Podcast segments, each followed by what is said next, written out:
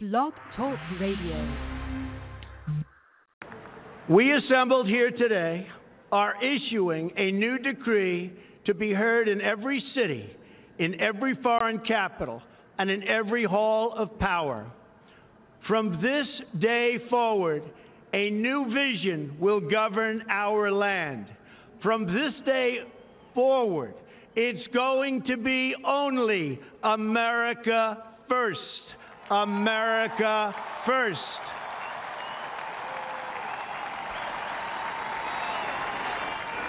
Every decision on trade, on taxes, on immigration, on foreign affairs will be made to benefit American workers and American families. We must protect our borders from the ravages of other countries making our products, stealing our companies, and destroying our jobs.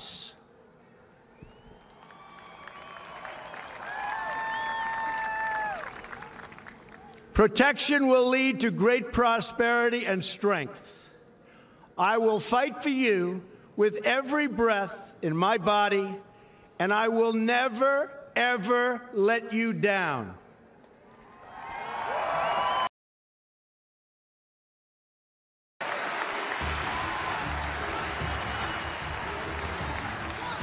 I am your voice. So to every parent who dreams for their child, and every child who dreams for their future, I say these words to you tonight. I am with you, I will fight for you, and I will win for you.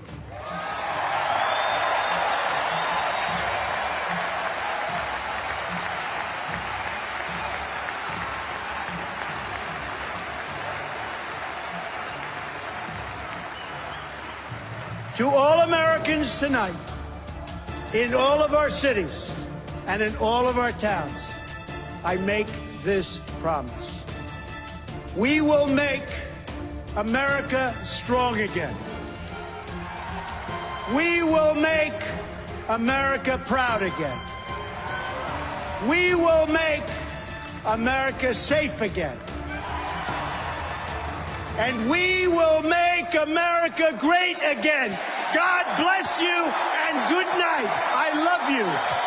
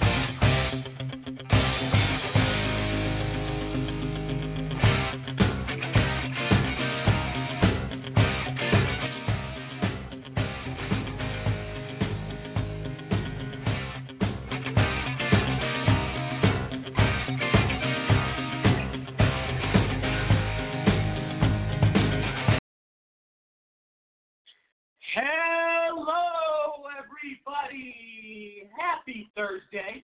Thank you for tuning into the Rory Stodder Show. I'm Rory Stodder, your host. It is great to be with all of you. I have missed you all since Tuesday. We had a fantastic show on Tuesday. Everything you could want in an episode, just like every episode, every show lately. I mean, it's just been nonstop, great flow of conversations, so smooth, such profound and talented guests. The dialogue is always right on point. I mean, I'm loving every second of it. You know, I go back and listen to past episodes, and the way we all mesh, and the way the show just, gets put forward is absolutely incredible. It really is. I wanna thank, like I do every episode, I want to thank all of my audience, my guests, my co-hosts and sponsors. You guys are all incredible. The show right now, I mean, the numbers just keep skyrocketing. We're listened to in 24 different countries on nearly 70 online platforms. I mean, that's just crazy, people. Being listened to in 24 different countries and on nearly 70 online platforms, I mean, it's everywhere. It's everywhere, this show. And I've been doing it about a year and a half. And I'll tell you, you know, I picked up the mic one day and it just came naturally. It's like I was born. I was born to do radio. I was born for this. And it's just, you know, after a while, it becomes a habit. It becomes something you're so adjusted to and used to that not to sound arrogant, but in a lot of ways, it's a cakewalk. Once you adapt to it. Obviously the weekend is approaching. We have a big holiday coming up next week, 4th of July. So much to look forward to. And as everybody knows, I will be taking 2 weeks off the show, heading to the East Coast. I'm going to a lot of places. I'm going to D.C. for 4th of July for the big Trump event. There's going to be millions of people there. I'm going to New York, going to Boston, going to Providence, Rhode Island, going to Philadelphia, going to Memphis, Tennessee, going to Mount Rushmore, probably going to Chicago. Chicago is the only one that I'm iffy about right now. I'm not sure yet, but I'm going to so many different places. I cannot wait. And anybody who knows me and anybody who's, listened to the show for as long, for a long period of time, I've never really taken a break. I've always been on the air consistently, pretty much every single week. And I will say this. Not having radio in my life for 2 weeks, I wonder if I'll be able to manage. I wonder if I'll stay sane. Because I am a guy of structure. I am a guy of routine, and I think a lot of us in this world are. We have, so many things coming out with projects. And everybody, just real quick, I want to mention, if you missed any past clips, past episodes, or need 24/7 breaking news coverage, visit our media site, the NextGenUSA.com. And don't forget, in about a month, we will be launching the new Big Empire Media Network. It's called Live Media Guide. We're merging it with NextGenUSA. We're raising over $1 million for this. We have many notable people that will be doing their own shows on the network. We pretty much have 80 to 85% of all the slots already filled. And remember, this is going to be a 24/7 network, raising over $1 million so we can live to its highest extent, the highest potential. Average budget a year to keep it on 24/7, 365 is about $250 a year. The amount of money we're going to be making on advertising is going to be absolutely astronomical, unbelievably lucrative. The numbers that were added up of what can be made just in a half an hour is mind-blowing. It's mind-blowing. And it's so fun. And as everybody knows, we will be having many people doing their shows overseas. So, and in the U.S., most people will be in the U.S. Doing their shows. But obviously, like I said, when it's the middle of the night here, people overseas will be doing their shows. And we have people, like I said, all over this country, in Europe, in India, in Asia. So it's awesome. It's so awesome. And we do have going to be the face of the network, and I've already discussed this with both of them, really good friends of mine. America's toughest sheriff, Joe Arpaio, will be the face of the new network, as well as the head of Jihad Watch, Robert Spencer. Everybody both knows who those guys are. They have millions of followers, been around a long time, and very lucky to have a great friendship with them and to have them come aboard. And this is really, going to be a huge roller coaster ride. That's for sure. A lot to get into tonight, guys. A lot to get into. Let me introduce on the line right now. We have doctor, award-winning speaker, professor, veteran, technology expert, best-selling author, and currently the commissioner of Parks and Recreation for Maricopa County, Dr. Bob Branch. How are you, sir? Hola, Rory, ¿cómo está? Tu vida en gran día. Bendiga América Grande Mandinga America Grande. Mandinga America Grande. Y tú? No, I thought I'd pander. Last night, what a goof, Beto. Well, I thought I'd show them that, Republicans and conservatives can speak Spanish as well. I mean, come on, man. The pandering that's going on.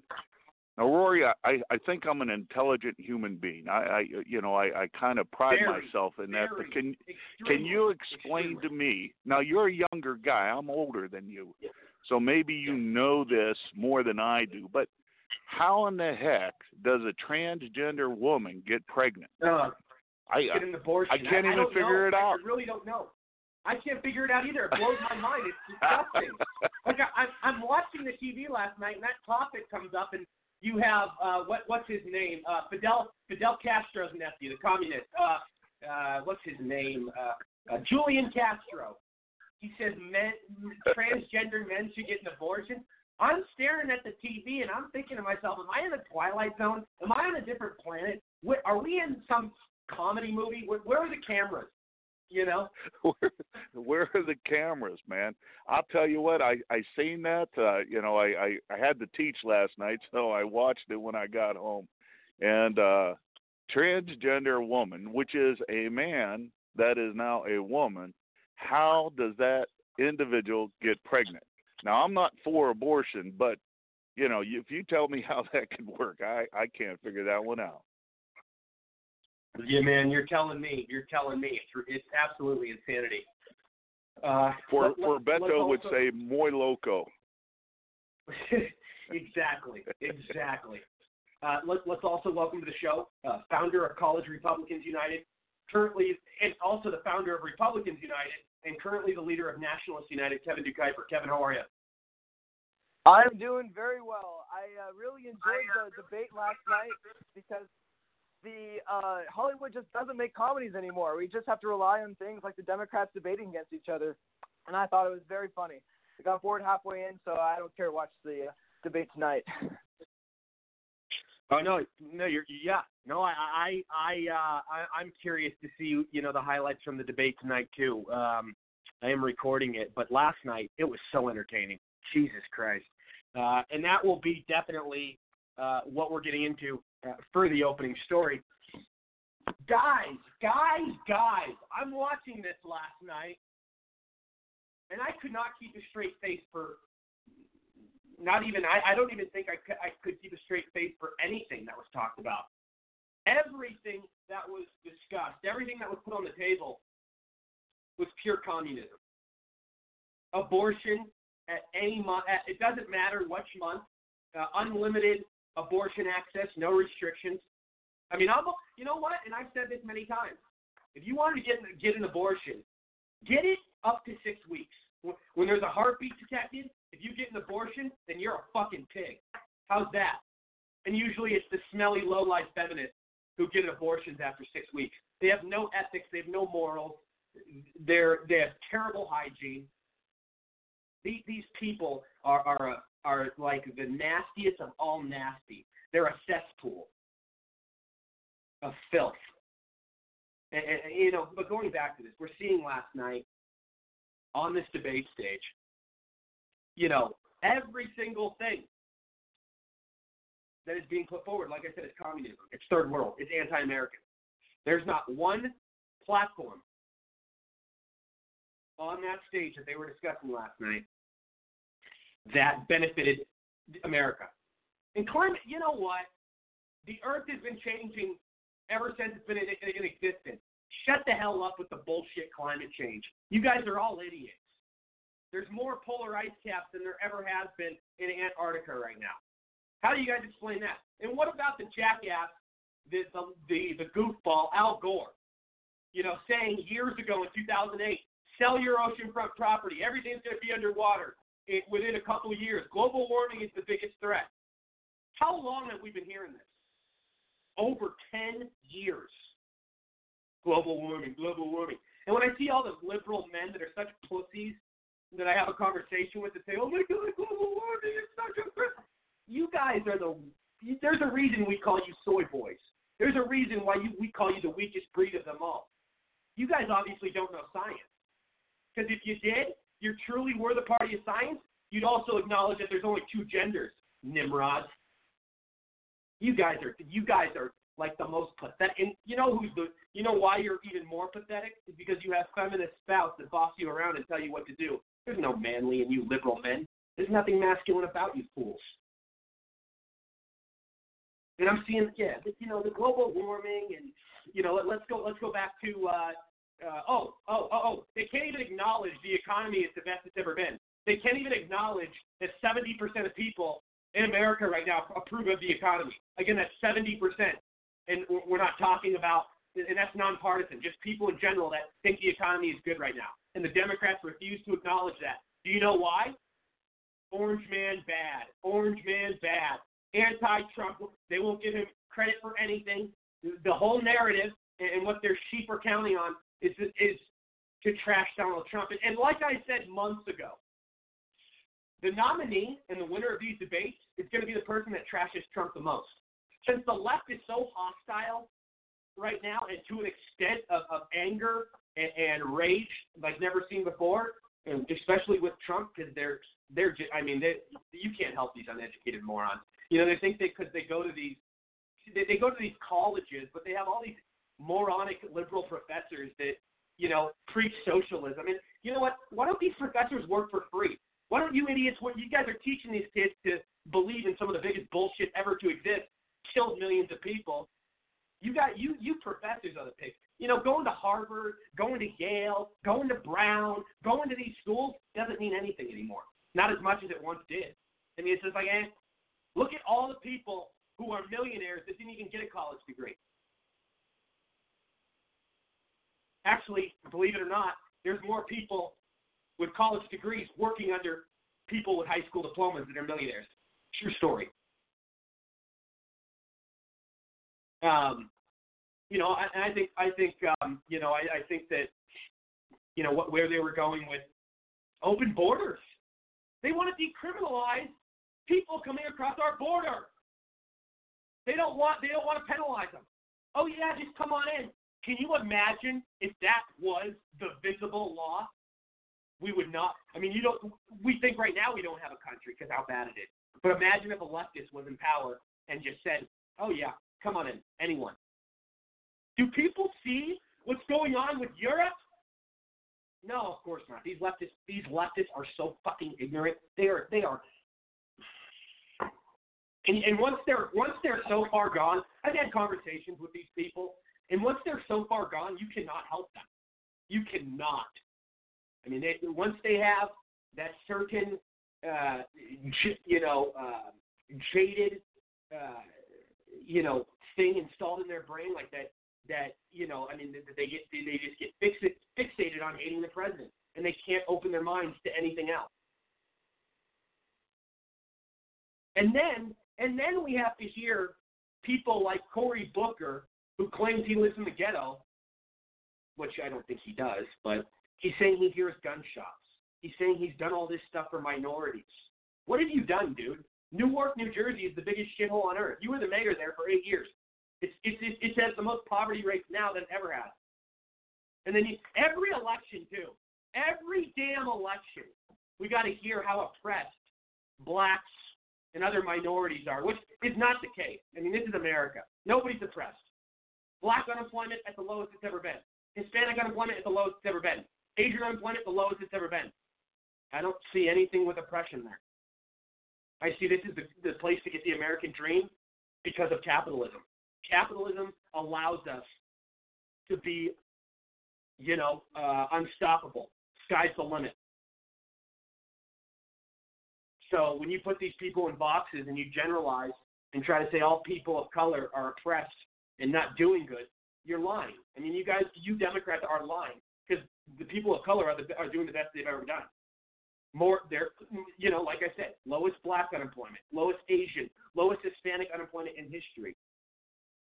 Yes, and that was because of Donald Trump. And yes, he had to cut over 1,000 Obama regulations to get that and to get the perfect economy that we have now. Women's unemployment is almost to an all-time low. This is amazing. We're living in an amazing time, I will say. Let's play. I want to welcome to the program Second Amendment expert, pro-gun activist, and best-selling author and talk show host Dan Walsh. Dan, how are you? Hey, Rory. Hey, everybody. How's everybody doing tonight? I'm glad to be on your show as usual, Rory. Thanks for having me. Absolutely, my friend. Great to have you here. I also want to welcome to the show, I believe he's with us, media consultant, Vegas expert, radio and TV expert, and activist, David Benjamin. David, how are you? Great to be here, Rory. Great to have you here, my friend. So, guys, I want to play this clip from Tucker, basically just kind of recapping the debates last night, and then I want to talk about it. 1-5.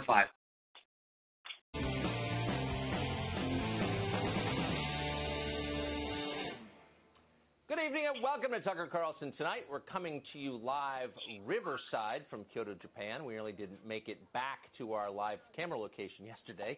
We had quite a journey. We'll show it to you throughout the hour. Shortly, of course, we'll be interviewing the president right here in Japan, who's here for the G20. But back in our native land, the United States of America, the Democratic Party went completely insane yesterday. That's been happening for a while, of course. Insanity is a process. But last night, at the first Democratic primary debate of the 2020 season, they made it official. Elite Democrats have permanently broken with reality. They no longer care about what's true, what's possible, even what's real. They live in a kind of dream state, a place of fantasy, punctuated by howls of self-righteousness. Watch as Julian Castro, and keep in mind, he was an actual cabinet secretary in the Obama administration. That was only a couple of years ago. Watch as Julian Castro explains that men who get pregnant have a moral right to taxpayer-funded abortions. Not joking. Watch this. I don't believe only in reproductive freedom. I believe in reproductive justice.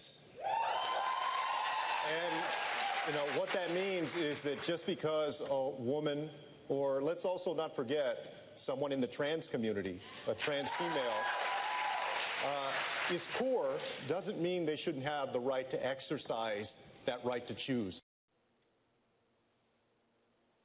And so they cheered. Behold, late empire liberalism in full flower. Who exactly is the constituency for Castro's idea? Men dressed as women who get pregnant. That's the constituency. Unfortunately, there are precisely zero people on planet Earth who fit that description. Not a single person, actually. There never have been any people like that. There never will be any people like that. Why? Because it's impossible. Biological men cannot get pregnant. Pretending otherwise is lunacy. It's the very definition of lunacy. But Julian Castro doesn't care. Taxpayer-funded transgender abortion sounds like something that all good progressives should support. So Castro fervently does. And critically, he knows that nobody in the room will defend science or pause to ask him, what the hell are you talking about? They can't say a word. They're too intimidated. They know HR is watching. So they nod like monkeys, as if everything he's saying is completely sane. Oh, good point, Mr. Secretary. Trans females shouldn't have to pay for their own abortions. That's racist. The whole thing was like a cartoon or an Evelyn Waugh novel. It went on like this all night. Here, for example, is Julian Castro agreeing with Elizabeth Warren that it shouldn't be illegal for foreigners to break our laws. Watch. When somebody comes across the border, not to criminalize desperation, to treat that as a civil violation. Criminalized desperation. And you thought this was your country just because, like your ancestors, you were born here, just because you pay half your income to the government to keep the whole thing going, you thought it was your country. Think again, racist. America belongs to the rest of the world. Your job is to shut up and pay for it. Complain and we'll punish you. Bill de Blasio often makes that point. Now, de Blasio, the single worst mayor in the 400-year history of New York City, that's impressive. But how did he wind up on a presidential debate stage last night? God knows. Maybe he illegally immigrated there. Doesn't matter. He was there. And once he had the mic, de Blasio promised to seize your money and give it to his supporters, who he explained deserve it much more than you do. Yes, we're supposed to be for a 70% tax rate on the wealthy. You hear folks say there's not enough money. What I say to them every single time is there's plenty of money in this world. There's plenty of money in this country. It's just in the wrong hands. Got it? We've got the power. Soon we'll have all the guns, and we're coming for your stuff. That was the major theme of last night. And in case anyone missed it, the two whitest candidates on stage decided to repeat the point in stilted Spanish.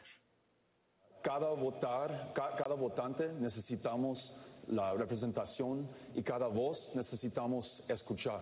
Este presidente ha atacado, ha demonizado los inmigrantes. Es inaceptable. Voy a cambiar esto. Got that, gringo? You can add the English language to the long and growing list of things the Democratic Party considers racist. How long before you're banned from speaking it? Think we're joking? Right. Better to learn Espanol if you want to talk to your grandkids. It's a brand new world. Some of the least impressive people in America are making the rules.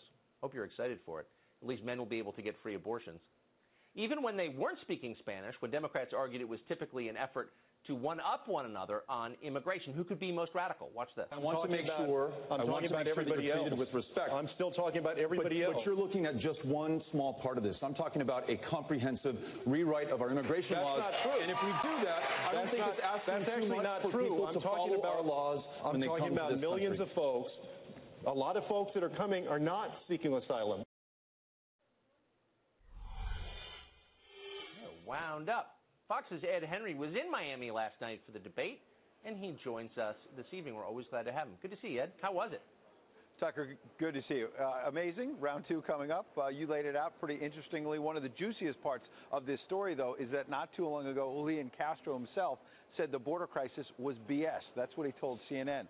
Now he's trying to break out of the pack by beating up on the president, so he's saying just the opposite. It's such a crisis, he said, we need to do something radical. The word you used a moment ago, so radical that Democrat Amy Klobuchar said, time out. She said she'll look at decriminalizing illegal crossings, but said, wait, the real focus should be on going after human traffickers who are hurting women and children and people who are, quote unquote, violating the law, which, remember, the president has said not for weeks, but he's been saying for years. Funny, because other big Democrats on stage tonight for part two have also flipped. Kamala Harris said dealing with illegal immigration was a, quote, distraction from the real issues. Bernie Sanders said there was no crisis. Not a good look when apprehensions at the border are up 623% from 2017. Then there's Bill de Blasio, you mentioned a moment ago, pushing that 70% tax rate for the rich. He and Elizabeth Warren went further. They raised their hands in favor of ending private health insurance altogether for millions of people. Democrat John Delaney, who was on the stage last night, told me after he thinks that's political suicide for his party. One of the many reasons why the real winner from these two debates, second one starting soon, may be the President of the United States. Doctor? Ed Henry, thank you. It'd be interesting to know what labor unions think, who's spent 100 years negotiating private health insurance, what they're going to say about that. Well, NBC brought 5 separate moderators to last night's debate, almost all of them pure toadies to the Democratic Party. And together they spent, not surprisingly, most of the night tossing softball questions to the candidates, or questions intended to drag out the Russian collusion hysteria. Here's a selection. We saw that image today that broke our hearts, and they had names. If you were president today, Oye, what would you specifically do? Do you have a plan to deal with Mitch McConnell? If the House chooses not to impeach, as president, would you do anything to address the potential crimes that were outlined in Mr. Mueller's report? No U.S. president has ever been prosecuted for crimes after leaving office. Do you believe that President Trump could or should be the first? Is Trump bad? He's bad. Lots of softballs, and yet still, no matter how easy the questions, most people seem to agree that former Congressman Beto O'Rourke beclowned himself.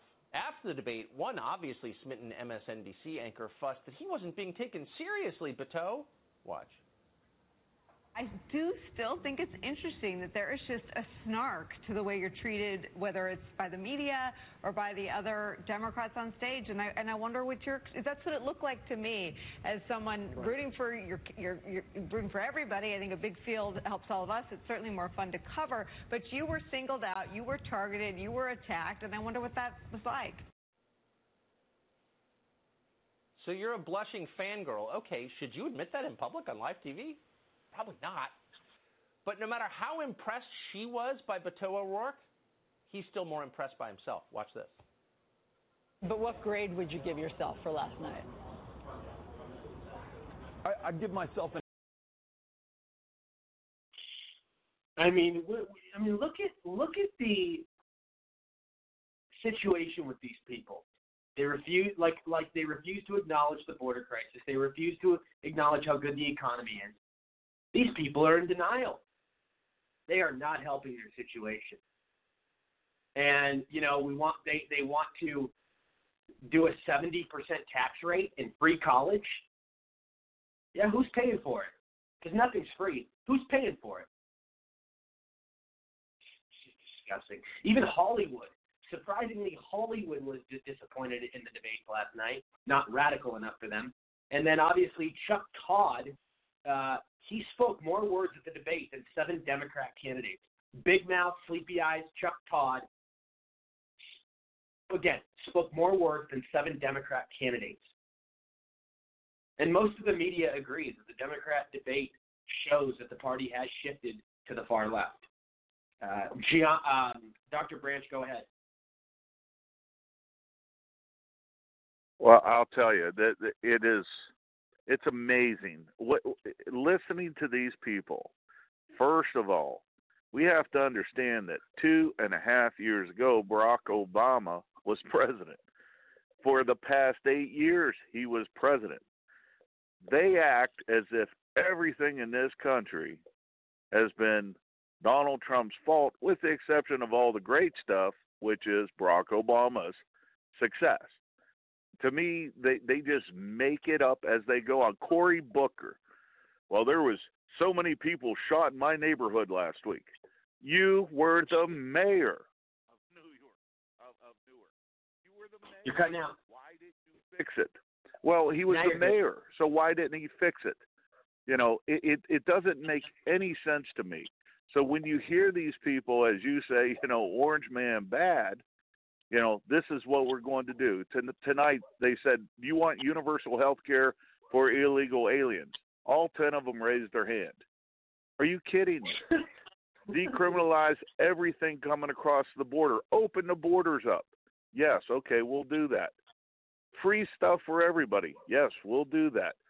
To me, this is just insane. If this is what America is coming to, you know, we are severely in trouble. You know, when I hear these Kamala Harris tonight, she said, because when there was some arguing going on, and she said America doesn't want to hear a food fight. They want to hear how you're going to put food on the table. I actually put out on social media, no, actually, I want to see a food fight. It would be more entertaining than listening to you nut jobs talk about this. This is completely insane what's going on. And, you know, free education, free health care, free. You know, they asked Bernie Sanders tonight. They said, well, are you go raise taxes? And he went off into, you know, a 10-minute dissertation. Then they finally came back, and this is the first time, because last night they didn't pressure anybody to answer a question sincerely, and they said, no, Bernie, or you go raise taxes. And he actually said yes. So, you know, you're not going to have to pay for health care. You're just going to have to give the government all your money. It's incredible to me what people are buying off on. Donald Trump is what America needs. Donald Trump has been making America great, and Donald Trump will keep America great. And that's, you know, that, and you know, if people don't understand that, we're lost. You know, I'm curious what, you know, everybody else on your panel is going to say, but to me, I cannot believe this is what America has come to. It's just incredible. And you see Joe Biden just talking like he doesn't believe a word coming out of his mouth, because no, he knows he has to be far to the left, and he's just saying stuff to pander to everybody. And to me, it's incredible. It's incredible. And I looked at Andrew Yang tonight. For the first hour, he didn't even speak one word. It was incredible. He was standing there like, well, are you go ask me a question instead of jumping in. If this is the 10 best Democrats 20 best Democrats they have to offer, you know, Donald Trump is going to win in a landslide. Yeah, and, you know, honestly, I think obviously the most talented person in that whole bunch is Andrew Yang. There's no doubt about it, but I there's no way in hell they'll ever give him the nominee. Well, and you know, I was really looking forward to hearing him speak. I spent the first hour listening, and finally they started talking about China. Oh, okay, well, let's talk to the Oriental now. Seriously, and that's the way it was. It was like, oh, okay, well, we'll ask Andrew Yang this. And to me, that should have been so offensive to him. But, you know, I wanted to hear from him. You know, not that it would sway me either way, but I agree with you. I mean, what he's done in technology has been quite impressive. Yeah, absolutely. I am going to get to our guest, Dr. John Baker, here in a second. I am going to get a couple more questions on the panel, and then we will introduce him. Kevin, go ahead.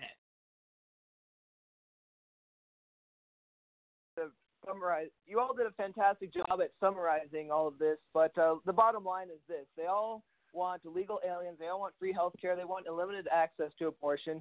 And something surprising that came to me about all of this is that the most ridiculous, most crazy answers seem to get the most applause from the audience. And here's an example. When we asked, when they were asked, what do you think is the greatest threat persisting today? An answer like China is the greatest geopolitical threat today. That got no applause. But global warming is the greatest threat that many people said. And that got the entire room shouting and applauding, and they couldn't be happier to hear those kind of answers. And the list goes on of all these kind of absurdities that would be remarked on that were truly just debased from reality. And what really surprising to me is that there was really no case where you had the more, I would say, sane people that were giving the choice to speak, like Yang or like Tulsi Gabbard, being someone in the military, didn't get too much time to speak. It was very clear that Elizabeth Warren was the chosen one of the MSNBC audience. She seemed to be the alpha female. She spoke of the Democrats, and she spoke very well, very articulately. And I really wondered to see if she's going to make it on to go against Trump. But ultimately, it was very clear to me that it was a pandering fest to see who would be the most leftist, who would criminalize, or who would provoke the most, I would say, slander upon these the rich Republican stereotypical narrative. It was a very communistic narrative that was going on, saying that the money's in the wrong hands, as Mayor de Blasio said. I mean, that's just a transfer of wealth. That it's the wealth is already very much in the big tech, the big media, the big corporations, the multinationals already. And by bringing everyone to the lowest level, that socialism and communism kind of implies is not going to make any transfer of wealth other than us regular middle-class people, and even some of the upper class, they're just going to be put down to ground zero. So it was terrible to hear, especially considering that there was so much talk about giving away our treasury as if America is just a free-for-all of social programs and welfare for anyone who wants to come in. And I really hope that Trump does flawlessly in his debates. Yeah, you're absolutely right. Very, very well said. Did you have another thought? I didn't cut you off, did I? Oh, not at all. Okay. Dan, let's go to Dan. Dan Walsh, go ahead, buddy. What are your thoughts? Well, I'm thinking about a lot of different things to talk about. One thing I want to say is, first of all, they're up there. The Democrats are up there speaking Spanish, telling Americans that they, you know, have to share everything with illegal immigrants, while they're calling Americans racist and privileged, and then shaming them into these votes and into supporting these policies. I don't understand how anyone would want to vote for that. after, you know, being shunned like that and treated so poorly. That's one thing, but obviously Democrat voters still stick to their team. You know, they still support their team, which is really what it is. This is a team sport. It doesn't have anything to do with good policy for the country. This is a team sport, and they need to win, and they're committed to it. So, but that's one thing is bugging me. You know, the idea that when they're confronted on, you know, illegal immigration, they say, well, we have to fix the cause of the problem in other countries. Why are they coming over here? You know, we need to not focus on, you know, deporting them. We need to focus on fixing the problems that cause them to come over here.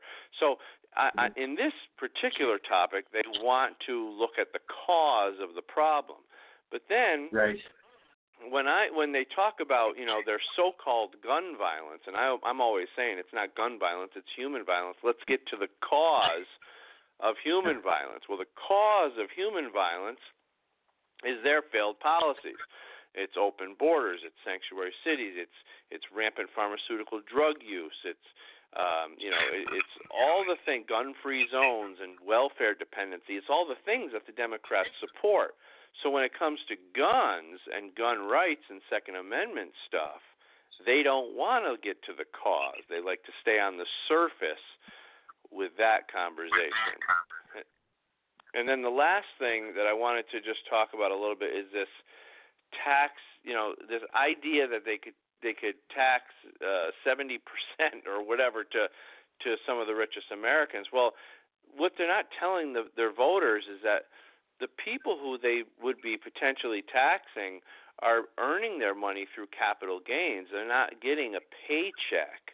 You know, these rich CEOs, they don't bring in, you know, all that money on a paycheck. They bring it in through capital gains, through investments, through businesses, through other means, and that doesn't get taxed. So what they're trying to do is they're trying to tell the poor people that the rich are taking advantage of them, and they're going to tax them, and they're going to take all that money and give it back to the poor people. It's never going to happen, and it's just a terrible way to try to fool poor people while actually taxing middle-class people, which is the people that they need to get the votes from. So it's a bunch of hypocrisy. They don't make a whole lot of sense. They don't tell people the truth, whether it's taxes or gun-related things or whether it's border-related. And I just don't know how it is that more Democrat voters haven't come to their senses yet. Amen, man. I hear you. Amen. I am going to introduce Dr. John Baker here in a second, everybody. I do want to get one last thought. I'm going to have David give his thoughts. David, go ahead, and then I'll introduce Dr. Baker. Great. Go ahead. I wanted to give everybody a media perspective since I spent my whole career at ABC Television, Radio, and CBS Radio. Watching both debates, I didn't think I was really an American anymore. Every single candidate, all they wanted to do was give every dollar and every federal protection for illegal aliens. And I was joking on Twitter earlier tonight that if an alien landed on the planet in the last two nights, he would love to live here because they don't care about their own citizens. I know that President Trump won in 2016 because I felt the groundswell of most people fed up with 8 years of the Obama-Biden doctrines. President Trump comes in, as you mentioned earlier, and gave us the first tax cut since Reagan, got rid of deregulation, helped the people, every class of people, whether it's an African American, Hispanic, Asian, everyone's doing well. And the more he stays in office, the better we're all doing. The big thing that most people don't get, and they try to lie to you, is 80% of Americans that make under $80,000 a year got a tax cut. They got less taken out every 2 weeks of their paycheck. And they try to lie and say the rich kids are the ones that got the money. Not the case. I look at this as 2020 landslide, the way we're going. And that's just how I see it. Well, you're absolutely right. And I agree. I agree with you. I think your perspective is right on point. Everybody, I do got to take a quick commercial, and we will be right back. Please stay with us. TGI Fridays' famous sizzling entrees that you know and love, like chicken, shrimp, and cheese, just got even hotter. With new delicious tastes like whiskey flat-iron steak and the tastiest sizzling street noodles. Hurry in. Now starting at only $10. We bring the sizzle like no other. New sizzling entrees starting at $10. TGI Fridays, the home of Endless Apps. Endless Apps every night, 9 p.m. to close. She's still the one for you. And Cialis for daily use helps you be ready anytime the moment is right. Cialis is also the only daily ED tablet approved to treat symptoms of BPH, like needing to go frequently. Tell your doctor about all your medical conditions and medicines, and ask if your heart is healthy enough for sex. Do not take Cialis if you take nitrates for chest pain, as it may cause an unsafe drop in blood pressure. Do not drink alcohol in excess. Side effects may include headache, upset stomach, delayed backache, or muscle ache. To avoid long-term injury, get medical help right away for an erection lasting more than 4 hours. If you have any sudden decrease or loss in hearing or vision, or any allergic reactions like rash, hives, swelling of the lips, tongue, or throat, or difficulty breathing or swallowing, stop taking Cialis and get medical help right away. Ask your doctor about Cialis for daily use and a free 30-tablet trial. Packaging. I'm Ray, and I quit smoking with Chantix. I tried cold turkey, I tried the patch, they didn't work for me. I didn't think anything was going to work for me until I tried Chantix. Chantix, along with support, helps you quit smoking. Chantix reduced my urge to smoke. I needed that to quit. When you try to quit smoking, with or without Chantix, you may have nicotine withdrawal symptoms. Some people had changes in behavior or thinking, aggression, hostility, agitation, depressed mood, or suicidal thoughts or actions with Chantix. Serious side effects may include seizures, new or worse harder blood vessel problems, sleepwalking, or allergic and skin reactions, which can be life-threatening. Stop Chantix and get help right away if you have any of these. Tell your healthcare provider if you've had depression or other mental health problems. Decrease alcohol use while taking Chantix. Use caution when driving or operating machinery. The most common side effect is nausea. I can't tell you how good it feels to have smoke behind me. Talk to your doctor about Chantix. And we are back. The Rory Stodder Show, coast to coast, worldwide. Listened to in 24 different countries on nearly 70 online platforms. And everybody, if you miss any past clips, past episodes, or need 24/7 breaking news coverage, visit my media site, the NextGenUSA.com.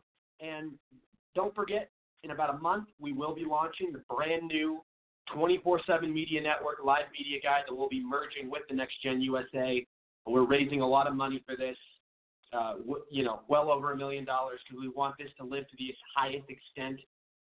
And as I said, we have about 80 to 85% of the TV slots filled with very notable hosts and talk show figures, which I'm very, very excited to have them on board. We will be having this, like I said, 24/7 network. So when it's the middle of the night here, you'll be having people overseas doing their shows. We have hosts, obviously, in our country. Most of them are here, but we'll also have hosts in Europe, India, Asia, all that good stuff. And the face of the network will be my good friend, America's toughest sheriff, Joe Arpaio, as well as the leader of Jihad Watch, Robert Spencer, two of my very close friends. And as everybody knows, they have millions of followers, and they're going to bring so much greatness to our network. I do want to welcome, and I believe I have him on the line now, popular lawyer, I'm here, professor, activist, and best-selling author, and president and chairman of the Foundation for Self-Government, Dr. John Baker. Doctor, how are you? Welcome to the show. Thank you, Rory. Glad to be here. Your first time on the show, so obviously when guests first come on the show, tell us a little bit about yourself. Tell us about your career, your success, how you got to where you are, all that good stuff. Well, I clerked in a federal court in New Orleans. I was a DA in New Orleans, tried a lot of cases, went to teach at LSU for many years, worked in the U.S. Senate as a consultant, the White House as a consultant, the Department of Justice as a consultant, USIA, now part of the State Department, as a consultant, USAID as a consultant, twice a Fulbright, lectured in 17 countries. Visiting professor several places, France, China, Chile. What else? Litigating in the Supreme Court, argued twice. I've taught with Justice Scalia, Justice Alito, and written some books and articles. How's that? There you go, my friend. You've lived quite the life. You've done quite a bit. You've all this different stuff, though. I mean, being such an insider in D.C. and having all these different departments you've been involved with on your resume, that's quite impressive. I left out one thing. My wife and I have 9 children. Wow. That's quite a bit. Damn. And where are you from? Where'd you grow up? Michigan, Detroit. Okay. And so tell me about your upbringing. When did you start getting into all this stuff? What made you decide this? And, how were you influenced? Like, who are your inspirations? When I was 12 years old, the kid next door who was in law school at the University of Michigan, we were talking, and I said, when I grow up, I'm going to be a constitutional lawyer. So I started early. Wow. So you knew at 12 years old. Yep. Mm-hmm. Incredible. So what I do want to ask you is what was your experience like working in these places? Justice Department, State Department, all these different places, in the White House, just in different places in D.C. Tell me about it. Well, I was always a consultant. I was never full-time in these places, so my experience was a little bit different. I had one foot inside, one foot outside. And even during the Reagan administration, I realized early on that the name of the game was that the bureaucrats pinned down the political appointees. So you don't realize that the president gets very few of his own people in any of these departments. They're not, in addition to the few who are appointed and confirmed by the Senate, he has certain other political appointees, but relative to the number of people in that department, that agency, they're very few.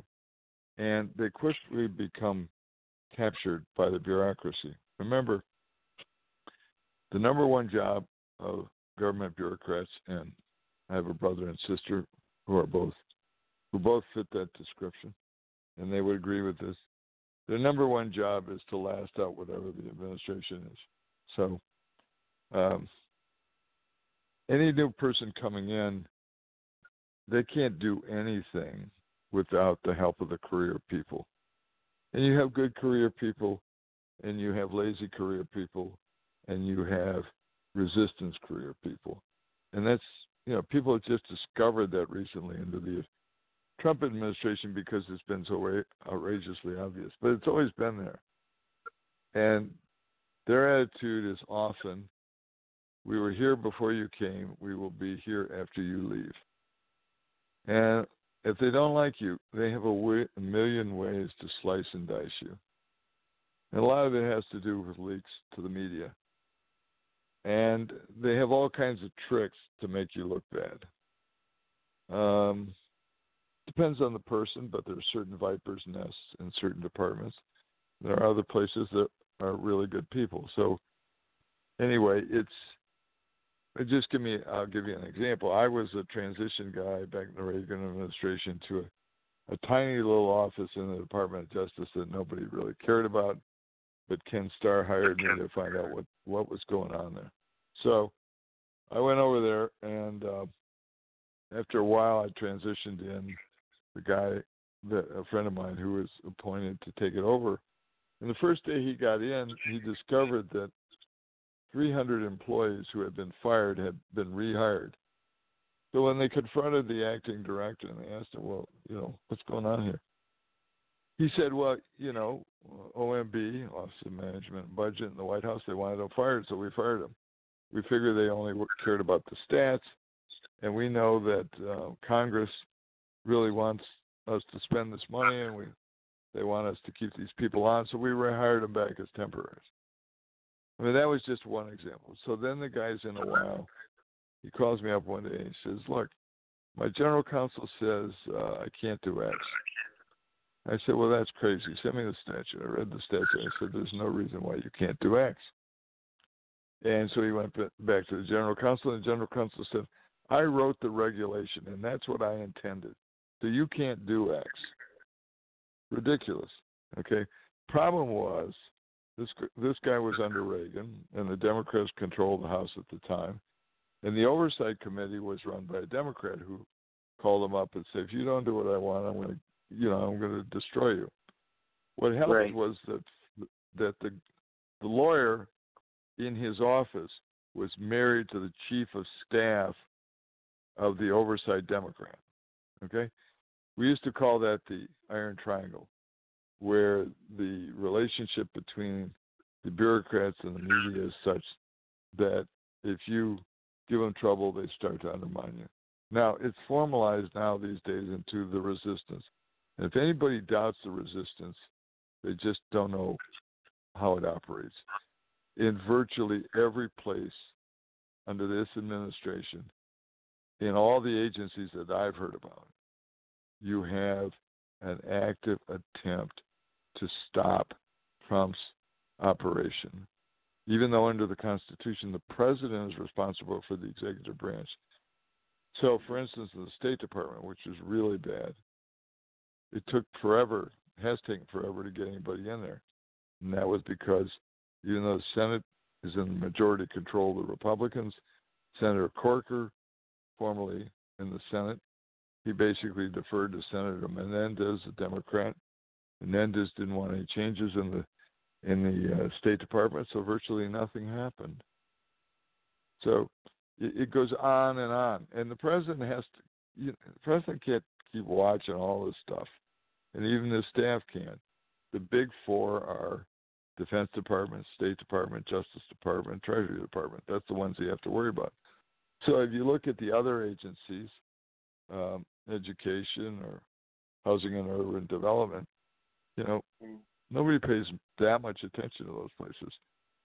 And on the one hand, that means that if you send somebody out there and they've never been in government before as a secretary, depends on who they get to hire around them, depends on whether those hires are young or experienced. It depends on whether they're really committed to doing a good job for Trump or whether they're really interested in just their next job.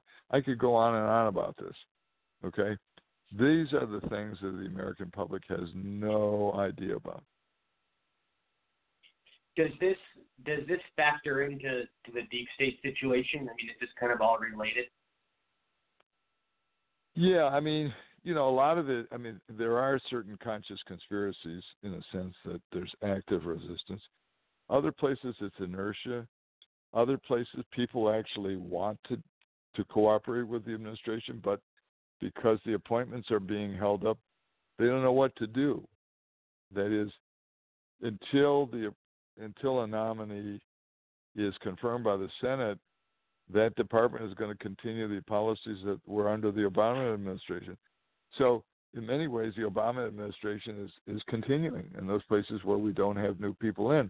And I know some of the new people. We've got some really good people, but we've got some people who are just there to get the next job. Some don't have any guts. They won't stand up. They're worried about their career.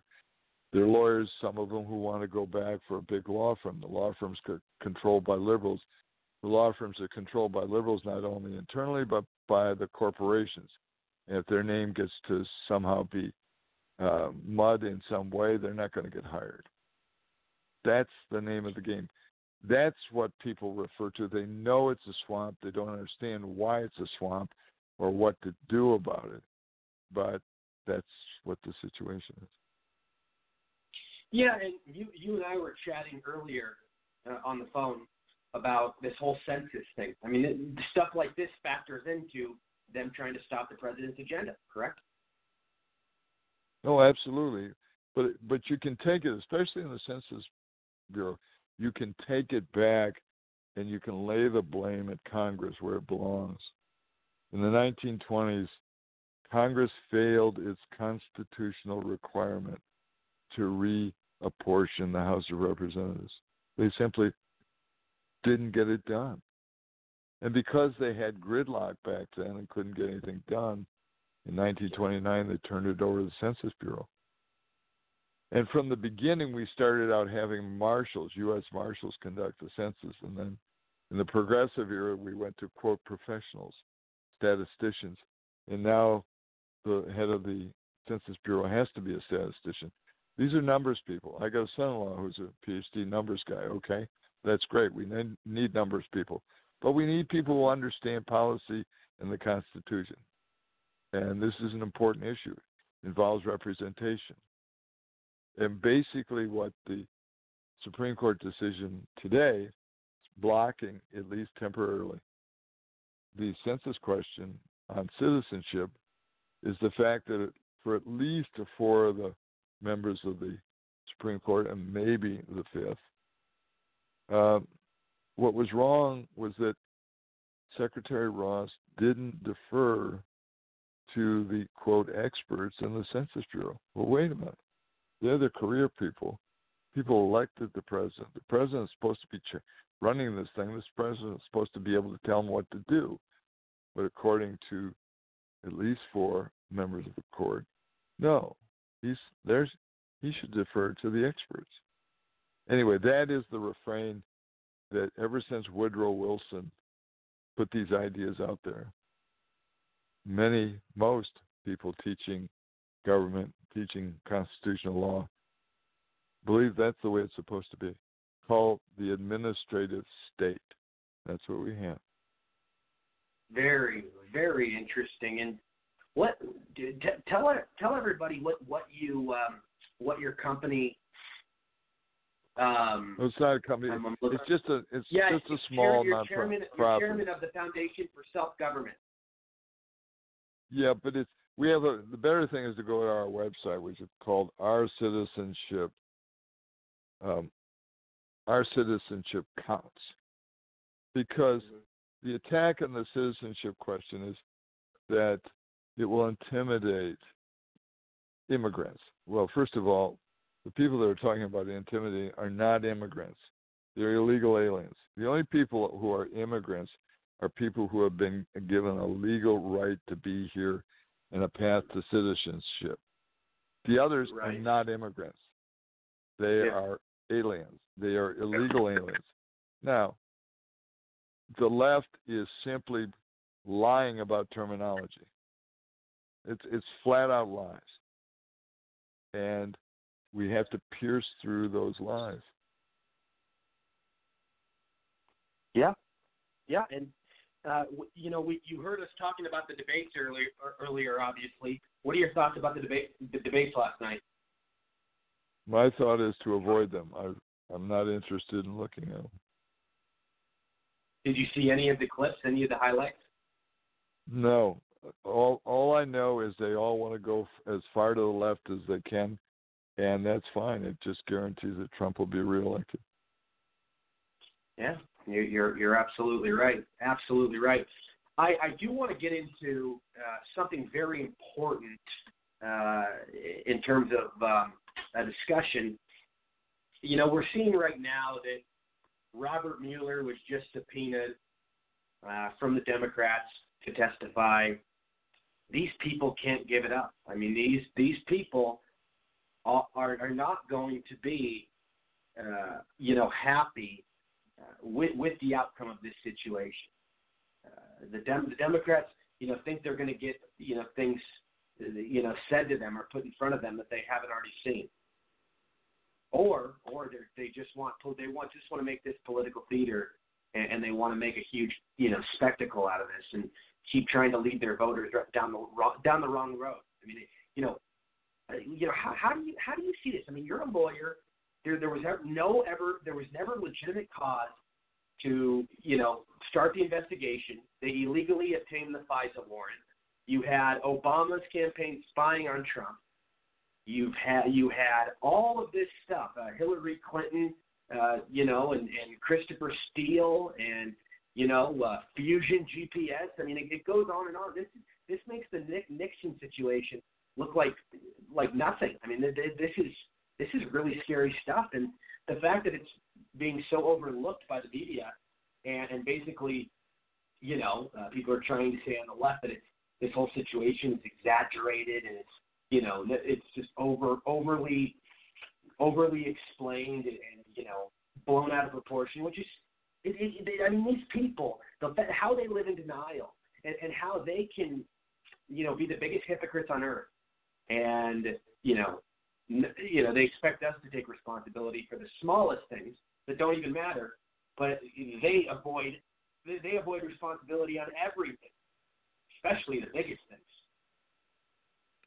So I try to get people to take it. And I'll tell you, I want to say one last thing. But you know, when you see all of these departments, like the FBI, like the CIA, that you know were behind this stuff, like John Brennan, James Comey, it makes you think and pretty much know, you know, almost 99%, if they were doing this, you know, secretive and dirty, corrupt stuff with Trump, they're definitely guilty. They're guilty of millions of other things. We just don't know it yet. I mean, if you abuse your power once, you're going to do it a million times because you know that, you know, you can get away with it, and it's like an adrenaline rush for these people, and they love it.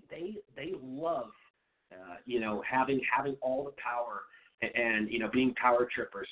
And I tell you, this is a bad swamp. But go ahead, sorry. Well, I try to get people to take a step back. And when we get too much in the weeds, the problem is that many ordinary Americans tune out because they don't want to be arguing about these things. The particulars that you talk about are a symptom. It's not the cause. And I like to talk about the causes. The fundamental cause is that we have diluted our basic protection in this country, which is not the Bill of Rights.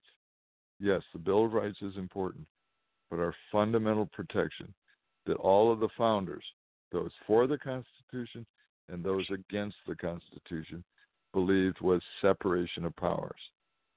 The key plank in the viewpoint of Woodrow Wilson and all of the progressives since then is that the separation of powers structure of our Constitution is fundamentally flawed. You have to realize that the intelligentsia for over 100 years has been committed against the fundamental doctrine of this country. They have been recreating a new constitution around what is called the administrative state, or other people call today the deep state. It was the founders' design worked out to prevent the consolidation of power. What the administrative state does is to consolidate power. People think that the president consolidates the power. No, it is the executive branch that consolidates the power. The president doesn't control much of the executive branch. He doesn't control independent agencies. De facto, he doesn't control many of the agencies below the political appointees where the resistance is, and even where there is no resistance, there is a subservience to Congress because of their budgets. As James Madison said in Federalist 48, the most dangerous branch is the legislature. And that's hard for conservatives to understand. But you have to be vigilant about the legislative power because, as Madison said, it's very difficult to constrain it. So our system was set up so that each of the branches would have sufficient power, but that power would be channeled and checked. That's the problem. It's not just the particulars. And I try to get conservatives to realize that they're looking at the weeds and they're not looking at the big picture. The left is very strategic, and it understands what it is against, and it is going against it. And the left, especially in Congress, they work in lock sync because they have one principle. and that is the consolidation of power. The Republicans, they're in an area where the forces tend to consolidate power. They try, some of them, to resist some of it. But the machinery of government is such these days that it is very difficult to stop the centralization of power. And where do you see this whole newer, you know, how do you picture this all going down? I mean, what do you see happening in this situation? I mean, my thoughts on this are Democrats aren't going to get anything answered that they haven't already, received, and I think that a lot of this is political theater. But what are your thoughts? And abuse of power, but go ahead. Well, it is political theater. I mean, I've testified in Congress. I've been a consultant in both the House and the Senate. I've been beat up in the Judiciary Committee by Democrats. And it was at a time when the Republicans controlled the House. And yet, this is some years ago, the Republicans were all gutless. They were in the majority supposedly controlling the committee, and it was the Democrats who had the bare fists and knuckles on that were beating us up. But it was all about the cameras and theater and all that. It's not about getting to the truth or anything else. It is just about the cameras. Probably the worst thing that happened for democracy is cameras in the Congress. Yeah. No, I hear you. I hear you. My panel definitely has some questions for you. Let's start with Dr. Branch. Dr. Branch, go ahead. Yes, Dr. Baker, first of all. Cutting out a little bit, Dr. Branch. I just wanted to say, Dr. Baker, thank you very much for being on as a guest tonight. It's very enlightening, and to have somebody of your stature and also your background, because many of the issues that you've talked about, we have talked about, but you've lived it up in Washington, D.C. Can you tell us, first of all, I know that you touched on some of it, but as far as the census and what it means to include illegal aliens in the census, but also you see many states now issuing documentation, for instance, driver license to undocumented citizens. I mean, undocumented aliens. What does that do as far as citizenship, and also how does that affect us going into elections? Could they possibly vote? Well, of course they can. So I teach mostly foreign students, actually. And I'm a proponent of increased legal immigration. And I make the distinction because we are a country of rule of laws. Moreover, we are a country unlike any other in that we don't have a single ethnic or religious or racial basis. So what holds us together is our citizenship. Indeed, we are the first nation since the Roman Empire to have citizens. It is a mistake to call people who live in China citizens. I teach Chinese kids. I love Chinese kids, but they're not citizens. They're subjects of the Chinese Communist Party. The colonists in this country were subjects of Great Britain. So we dilute the term citizen when we apply it to people who are not able to have any voice in government, any aspect of self-government. They're not citizens. Citizens refers to those who live in a republic and who can participate. Okay? That doesn't exist. So now in this country, people think of a citizen as somebody happens to reside in a place, period. They confuse citizen and resident. You can have many residents. You can only be the citizen of one state, even though you're a citizen of the United States.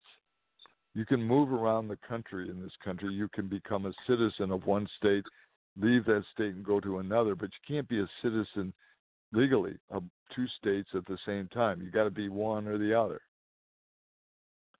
Citizenship is supposed to mean something. Anyway, That's what I'm most concerned about. If we lose the concept of citizenship, we lose the concept of self-government. Those people who think they're citizens of the world, you know, I don't know what they're smoking, but you can't be a citizen unless you're within a governed community. And unless you think we should have a world government, you're not going to be a world citizen. Now, many of them just mean world citizen. They mean they're cosmopolitan. But what they're saying is they don't have any patriotism, really, or attachment to any particular country. I travel all over the world, but I'm a patriot here.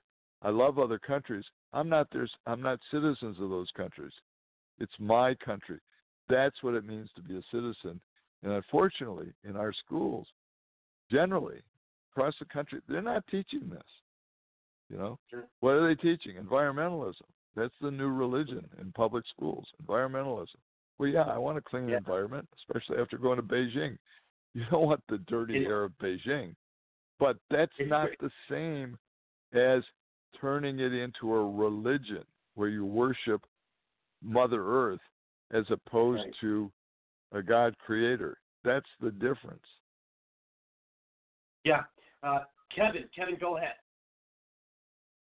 Well, I'm incredibly honored to have you, to get to talk to you on this program. I'm just going to get right into it. As you were saying before about this creation of the deep state that's persisted for around 100 years at least, and how much unconstitutional oversight this kind of agency has, where the president has little authority in the grand scheme of being able to put his hands into the operations of these committees. I really want to hear from you what you think is the greatest threat out of these committees, and then what could someone like Trump do to basically fix this deep state issue? I mean, if anything could be done, because it seems to me that, of course, the legislator is the biggest issue as far as all these terrible laws that are being created in order to bring illegal aliens in and just raid our treasury and the like, but also that we have a Supreme Court that has more issues to handle than they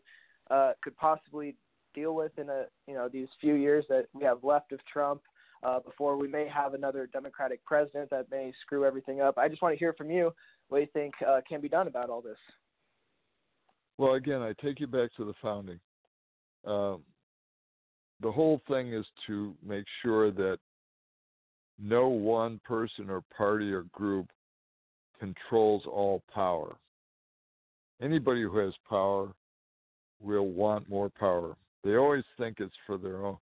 They convince themselves that it's for the good, and maybe they believe that, and often they do believe that, but they can't necessarily distinguish what they believe is good and what other people believe is good. If it were possible, either any party that grabs the whole of Congress, if they could, what they want to do is pass the law, administer the law, and judge the law. That is what separation of powers is designed to stop. The legislature is supposed to make the law, hand it off to the executive branch that may be in unfriendly hands. Therefore, that should incentivize the Congress to write carefully, because if they write too broadly, they might hurt their friends. But what the administrative state does is to overcome that. See, Congress is all about, and this is Republicans too, the name of the game is avoid accountability. Take credit for everything and deny responsibility for everything. That is how their world operates. They are responsible for so many of the messes, either by commission or omission, and then they always blame others. It's the name of the game. Madison understood that. This is not something new. It may be worse, but it's not something new. What's gotten worse is that we have eroded the divisions that kept them separate. On all of what Congress is doing or what the House is doing to try to huff and puff and do everything, they can't prosecute anybody except through impeachment. And the radical Dems in the House want impeachment. And Pelosi wants to get reelected. as Speaker. She's not going to get reelected if they impeach Trump. The best thing that could happen politically for Trump, not for the country, but politically the best thing for Trump would be for the Dems to impeach him. It would be a wonderful gift to him. It would damage the country, but he'd guaranteed be reelected. Dan, go ahead.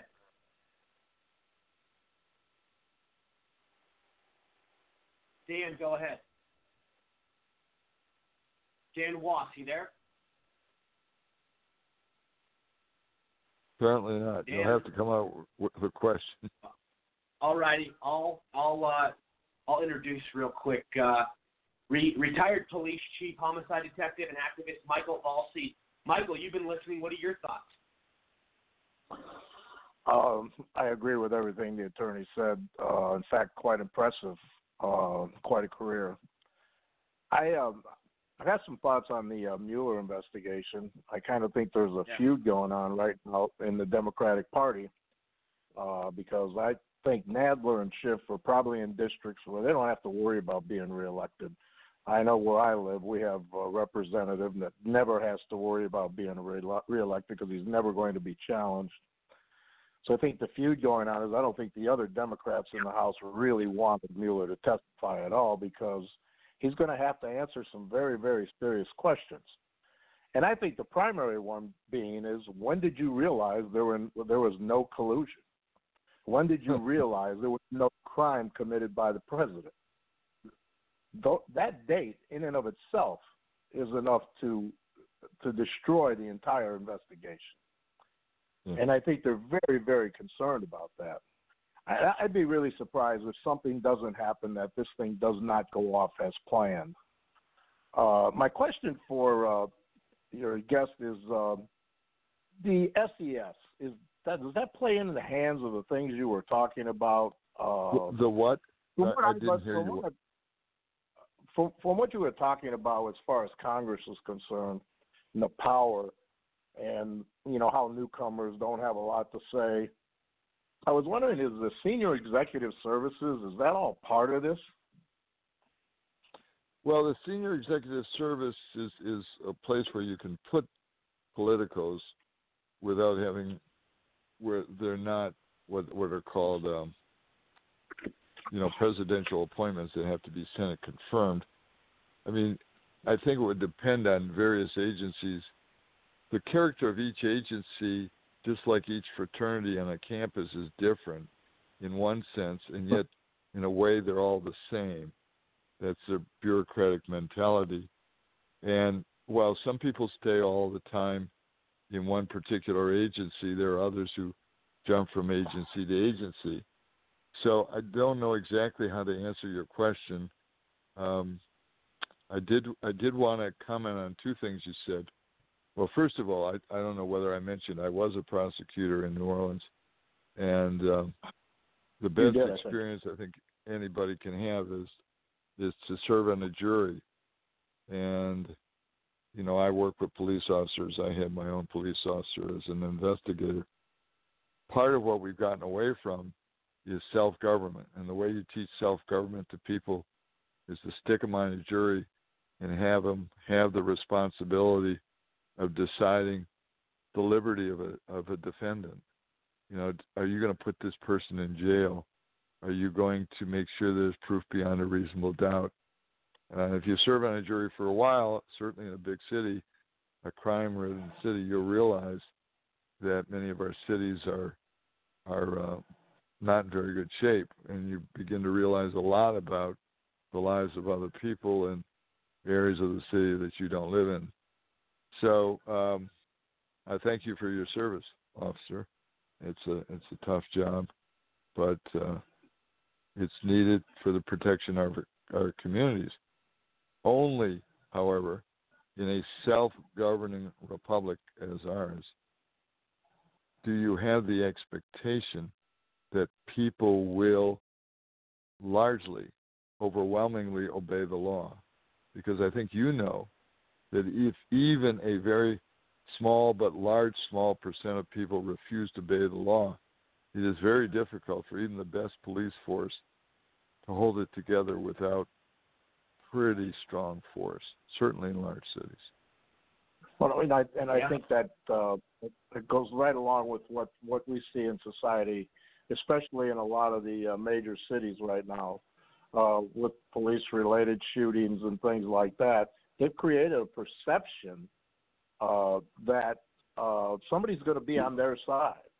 So even if they're the bad guys, somebody's going to be on their side. We didn't deal with that issue before.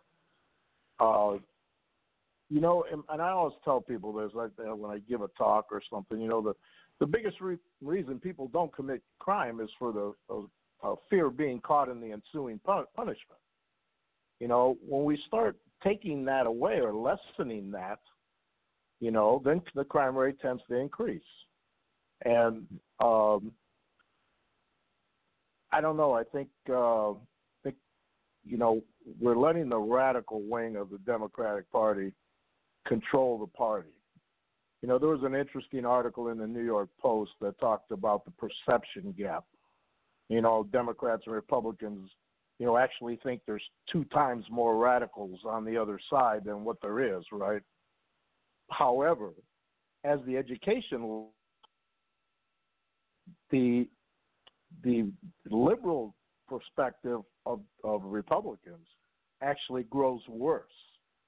They think as though they now are the mainstream, and so we're right extremists. And so I have to blame the education system and what we're teaching in universities and things like that now. It's just unfortunate for the Democrats that I think the party has been hijacked some time ago by radicals. I don't believe that all Democrats are truly that radical.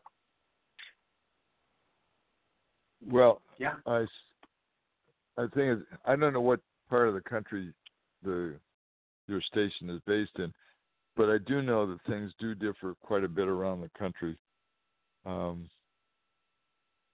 the perceptions people have. I like to point out that the overall approval of Congress is always low.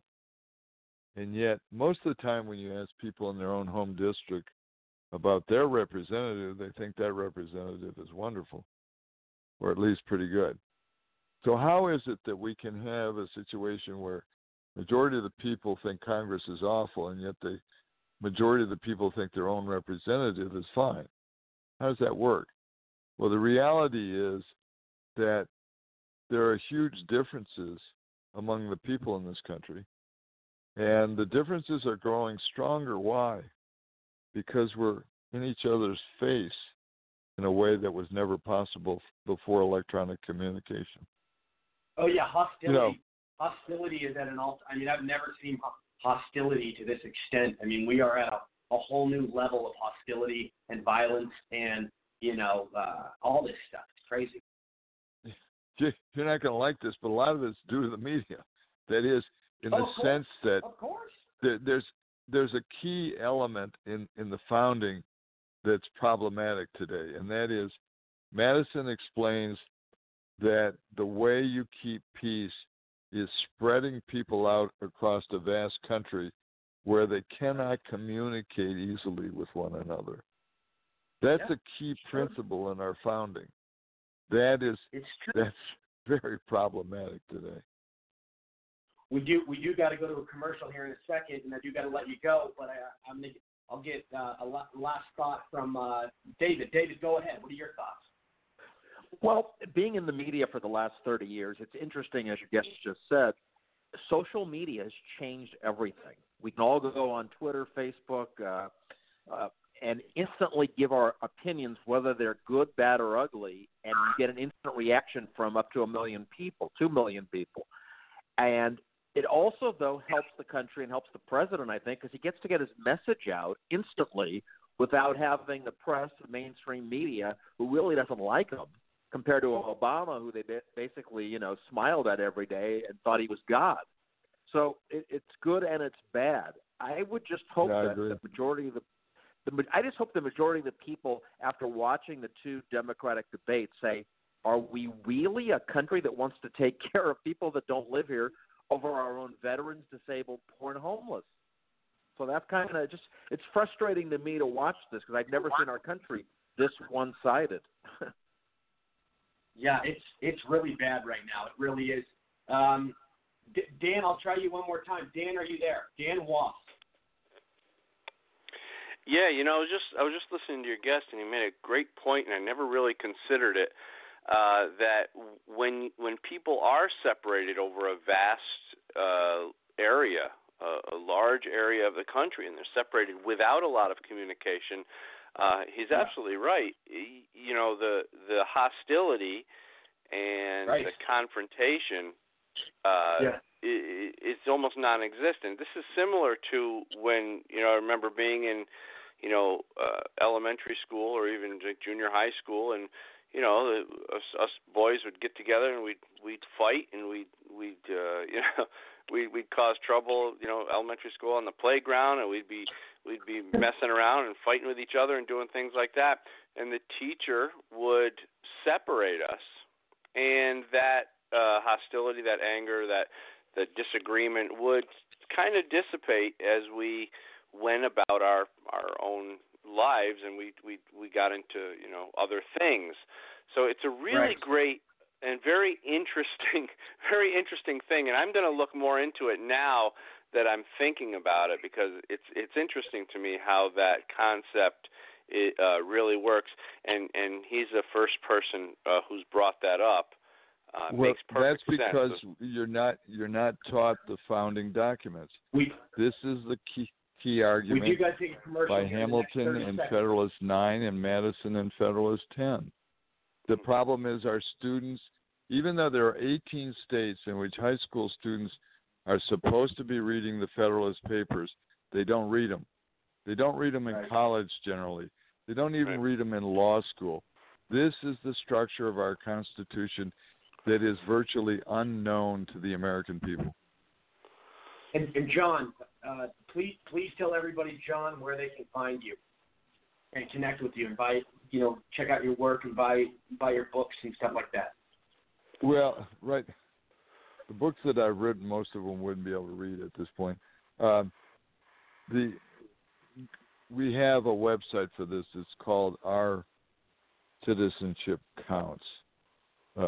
Google that and should pull up the website. And we're just started it, and we're pushing things into it. But I've started tweeting stuff. I never tweeted before, but I started tweeting some stuff today on the citizenship case, and they're running it for me as well. Okay. Sounds good, my friend. And I did a podcast today explaining the Supreme Court decision. You can find it on the Federalist Society's website. Should be up, if not today, tomorrow. Right. And you know, I go through the whole decision. Yeah. Sounds good. Well, we'll have you back again soon. Thank you, sir. I appreciate it. Thank you, Rory. You all take care. All right. Bye now. Bye. We'll be right back, everybody. Would you know what to do in the event of an active shooter, a terrorist attack, or an unforeseen altercation? Whether at home or in the workplace, SkyRace Security can train you and your employees how to defuse a potential violent situation. Our goal at SkyRace Security is to keep our clients safe. With our professional and experienced Israeli Defense Force trainers, we teach strategies for safety that may someday save lives. Sign up at SkyRaceSecurity.com for our workplace violence prevention and training classes, or call 240-888-0682. Hello, everybody. This is Rory Stodder from The Rory Stodder Show. Are you an aspiring entrepreneur? Do you have an app idea? Do you want to save money? Well, I got great news for you. My company, GetYourAppBuilt.com, charges a fraction of the cost compared to anywhere else. And all of our work is the same amount of professionalism you'd see from any other company. Please visit our website, GetYourAppBuilt.com, for your free consultation and contact us today. Thank you. Hello, everybody. This is Rory Stodder from The Rory Stodder Show. Please visit the DonaldJTrumpStore.com for all your authentic, customized, and creative President Trump apparel and merchandise. You won't find products like this anywhere else, and best part of all, it's made here right in the USA. Use MEGA45 at checkout for 30% off your first purchase. Again, visit the DonaldJTrumpStore.com today for a wide variety of great selections. Thank you. Is video a part of your strategy for 2019? Hi, I'm Rob Hicks with Hicks Video, your remote video production specialist. Using equipment you already own, I help you deliver high-value videos to your audience. From interviews and demonstrations to online meetings and trainings, I work with you to shape your stories and subjects that demonstrate your subject matter expertise. If you're a product specialist, sales executive, or business owner, we make video production simple and affordable. We do this so that you can make videos on a regular basis, whether it's daily, weekly, or monthly, to communicate about the topics and discussions that are important to you, your audience, and your business. To make your videos, we use HD video conferencing that allows you and your guests to connect to our studio from your home or office using your laptop, phone, or tablet. Once you and your guests have connected to our studio, we do all the rest. We take care of the TV graphics, the intro videos, the outro videos, the music, the behind-the-scenes production. Everything that it takes to either live stream or locally record your video for post-production editing to social media, whether it's YouTube, Facebook, Twitter, LinkedIn, you name it. If you're tired of seeing the empty balloon commercials that are being made by your competition's social media experts, give me a call. I work directly with you, the subject matter expert, to help shape your story and ideas in a professional and polished manner via video. If you're ready to take a deep dive on your expertise and showcase the essence of your business via video, give me a call or connect with me online. I'm Rob Hicks with Hicks Video, the remote video production specialist, the doer's resource for online video production. And we are back, the Rory Stodder Show, coast to coast, worldwide, listened to in 24 different countries, on nearly 70 online platforms. And everybody, if you miss any past clips, past episodes, or need 24/7 breaking news coverage, please visit our media site, NextGenUSA.com. And don't forget, in about a month, we will be officially launching the Live Media Guide, which is the new 24/7 network that we're raising over $1 million for.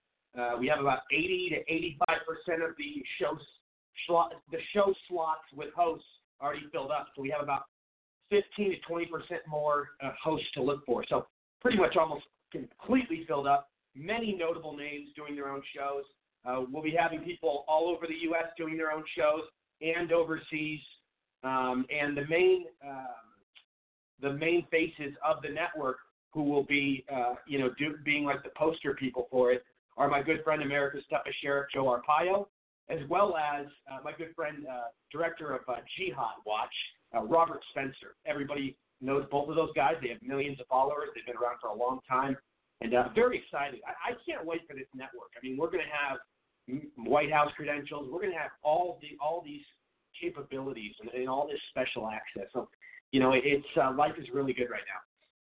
I do want to welcome to the show sex therapist, activist, and best-selling author, Dawn Michael. Dawn, welcome to the show. How are you? I'm good. How are you doing tonight, Rory? Thank you for having me. Absolutely, Dawn. Well, your first time on the show, so I'd love to kind of, get a little bit of your background, how it all started for you, how you became a sex therapist, the different things you've accomplished. Seems like you've, done quite a lot. It's impressive. Thank you. I started out as a communications major, and I did public speaking. I actually competed on the speech and debate team, so I was kind of a geek. And then I went on to get my master's in marriage, family, child therapy. And from there, I decided that I wanted to get my PhD in human sexuality because when I was counseling couples, I noticed that they were not really dealing with some of the problems they were having sexually. And so that's how I started down that route. And since then, I've written 2 books. And writing is my passion, so I've probably published thousands of articles, as well as expert opinions in Cosmo, Glamour, Huffington Post, Fussell, Martha Stewart. And just this past year, I kind of came out that I was a Trump supporter and a conservative. And I can tell you in the field of sexual health, I think that 99.9% of my colleagues are liberal. Are probably liberal. Yes. Of course. You know, I actually it seems to happen a lot. I mean, did they really hammer you for this? Was it really bad? You know, I lost a bunch of my friends on Facebook, and a couple of my colleagues, just decided not to talk to me anymore. I got hammered more when I started leaving comments under President Trump's tweets because I'm very active on Twitter. So they went after my business on Google, on Yelp. They went after my books. So, yeah, there's definitely been a backlash to coming out. But I'll tell you, it's I'm a patriot, and I just can't keep quiet anymore. I believe in our president. I think he is doing an amazing job, and everything is thrown at him, and every day he gets up and he fights for us. So I just can't keep silent anymore. Yeah, so and isn't it terrible how we have to, how people have to be silent in their professions? Like society and the reality has come to that people can't even say that they support Trump with worrying about being fired. I mean, isn't that just ridiculous? It's really awful. Part of the problem is I think that when Trump came out, like for me at least, I was basically in a stupor for 8 years when Obama was president. Right. And I think that I got woken up by President Trump, and I started to do my own research. And I think that he really has had that effect on the people that are awake, but I think there's still a lot of people sleeping through this. Yeah, and let me ask you this, because let's face the facts. Liberals, they care about feelings more than facts. I mean, these people are so oversensitive. They are the wimpiest of all wimpy, weakest breed of them all. Obama, created this whole narrative that they all get trophies. What is the sex therapy rate for, like feminists and all these different females now? Has stuff gone up with different people since the political spectrum has, gone a little, I mean, it's so hostile right now, so many people. I mean, what's it like? I think what I'm seeing is the media has really hyped things up, and they've taken it to a new level. And what they're doing is they're stirring people up, getting them emotional, telling them basically the world's going to end, that everything's so terrible, and it's all based on fear, and that's really what they're operating on. And so when you look at, like, let's say the Democrats, where they're doing their speeches right now and they're debating, I turned on the TV. I got instantly depressed just listening to them, as opposed to turning on a Trump rally where I feel patriotic, I feel happy, I feel like I'm part of something bigger. And I think that the media has really done the public a big disservice, truly. And how do you feel? Like, how do you feel about some of these women? I mean, actually, pretty much all the women on the left, coming out and saying, there were a bunch of articles, especially when Trump won the election, how women can't date men anymore because of the era of Trump. I mean, what are your thoughts on that sort of silliness? I mean, these feminists, these smelly, nasty feminists, making these sort of comments. I think what they're doing is they're really touching upon maybe some women who don't like men, and they're playing off of that. I believe that there's a lot of women who really do love men and do want to have healthy, great relationships. But again, the media is focusing so much on the negativity. That's all that people hear that turn on the TV or in the articles that they read. So Go ahead. I was going to say one of the problems that I see happening is the way that we're talking to children in school and how they're trying to talk about, you know, sex education, and they're bringing in this and the drag queen story hour. Yes, and the transgender. And so I've worked with hundreds and hundreds of people, and I've worked with people that were in transition over the years. I've worked with all types of people.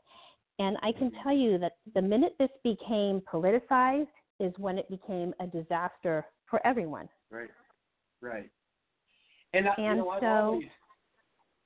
always considered, like, the LGBT community, especially on the left, and also, you know, the feminism movement and this whole drag queen stuff. I mean, it's definitely it's a style of terrorism, because what they do is they shove their ideas down our throats, and if we don't accept them, we're bigots. We're not allowed to have our own beliefs, but for some reason they're allowed to live the life they want to live. Get the hell out of here. You can't have it both ways. These people are ridiculous. Well, I think what bothers me the most is, I'm going to go back to kids again, is this whole thing with transgender, and I put it out on my videos, is that they are exposing children to this at a young age. And before a child goes through puberty, they don't really know much about themselves, and even after that, until their 20s. And we're hearing about all the reassignments, too. Like, now in certain states, they're offering children to get transgender body part reassignments, and I'm just disgusted. Sorry, continue, though. Okay, so part of the problem with that is they're conditioning these kids to think that certain parts of it are normal. And what's happening and what I'm seeing is people in their, teens and 20s, some of them are very sexually confused.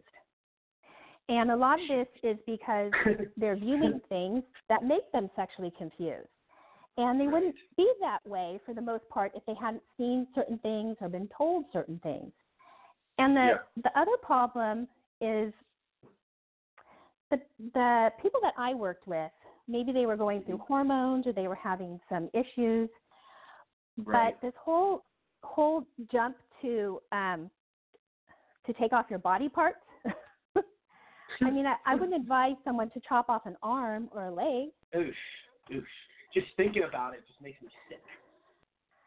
So this is where I think things have gone so ridiculous, okay, is this entire aspect that we have to change our bodies and rush to that when these people really need to be in some therapy and figure out why they're feeling that way, what's going on in their life, what went on in their childhood.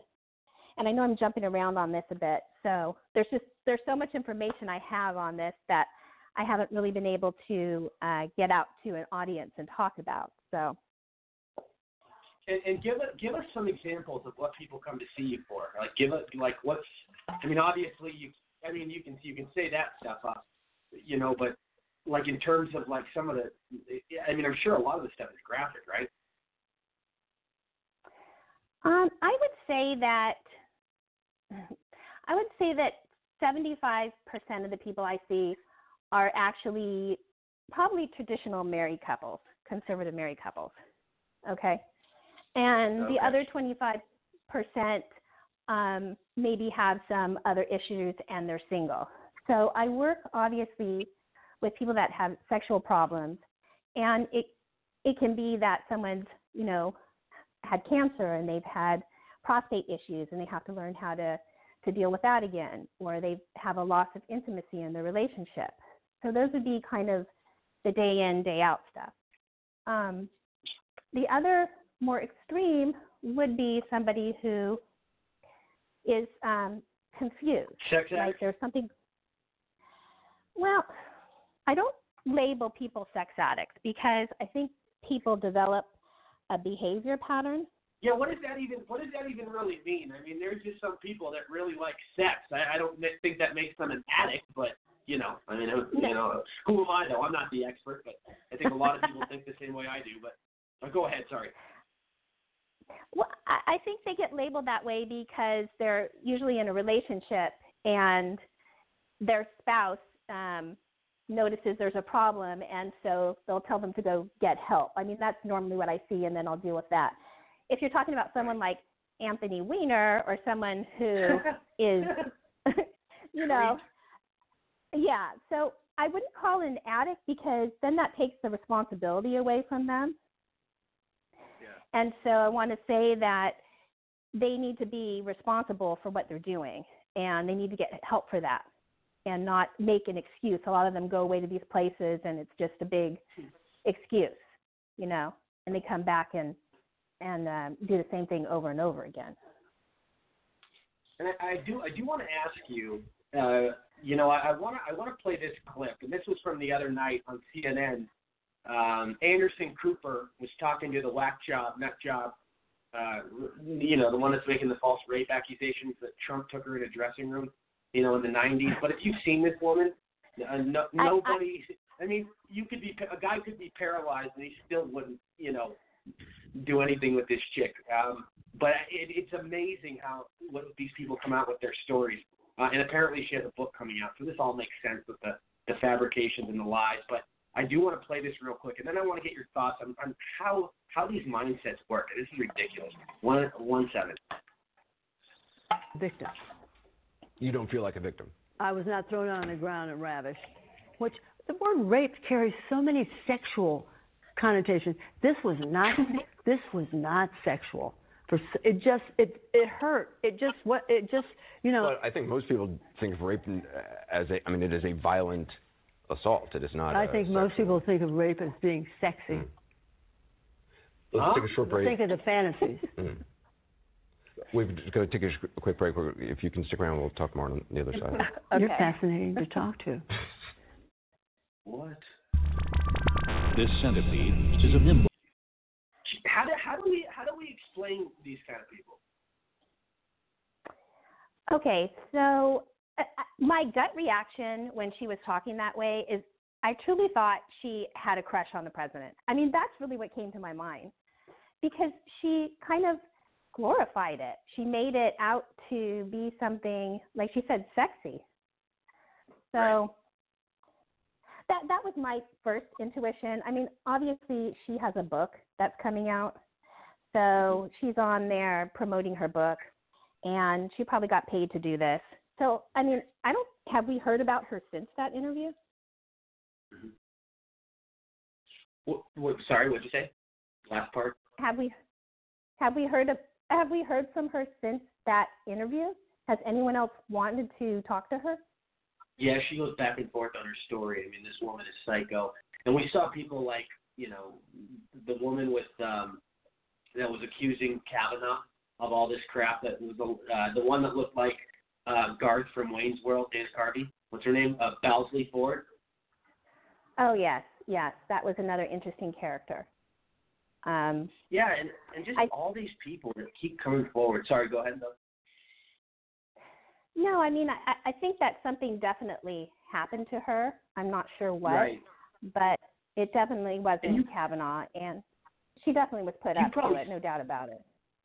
And you probably see a lot of people that, like, you know, I mean, what's the most extreme case you've ever seen in one of your sessions? Can you speak on that? Oh, there's so many, and I try to be. I mean, for me, I have to be very neutral, okay? And I've seen a lot of things, and I have to be that way. When someone comes in to tell me about problems that they're having, they're coming to me for help. So I don't ever want to make them feel uncomfortable. But yeah. I've worked with people that have had all kinds of fetishes. I mean, anything you can imagine. And when I hear one, I think, oh, I'm going to hear, you know, this is going to be it. I'm never going to hear anything else like this. But no, I do. And they all have kind of the same theme to them. And I do have a YouTube channel where I have probably gone over almost all of the different fetishes on there. Yeah. So I do talk about them in more detail. But go ahead, sorry. let me see. So, okay. I've had a couple of people talk about automobiles. So they had an automobile fetish, and I don't want to get too graphic on here. Well, some guy was sticking his weenus in the exhaust pipe? Yes. Oh, my God. Are you serious? Yes, yes, yes. So there's been a couple of those. There's castration fetish. There's small penis fetish. There's, you know, the obvious ones, the peeing fetishes, the pooping fetishes, leather fetishes. Who the hell has a small penis fetish? There's people that have small penis humiliation fetish, where they like to be humiliated for the size of their penis. People are so freaking weird. People are so weird. And what else? Keep going. This is interesting. Well, but they all, most of them I have found in my studies is usually around, and they're mostly men, by the way. There are women that have fetishes, but it's mostly been men that I've worked with. And it all starts around the age of 13, where maybe they have seen something that stuck in their mind, and then that's when they're, the testosterone kicks in, they masturbate to it, they think about it, and so then it becomes kind of imprinted in their mind.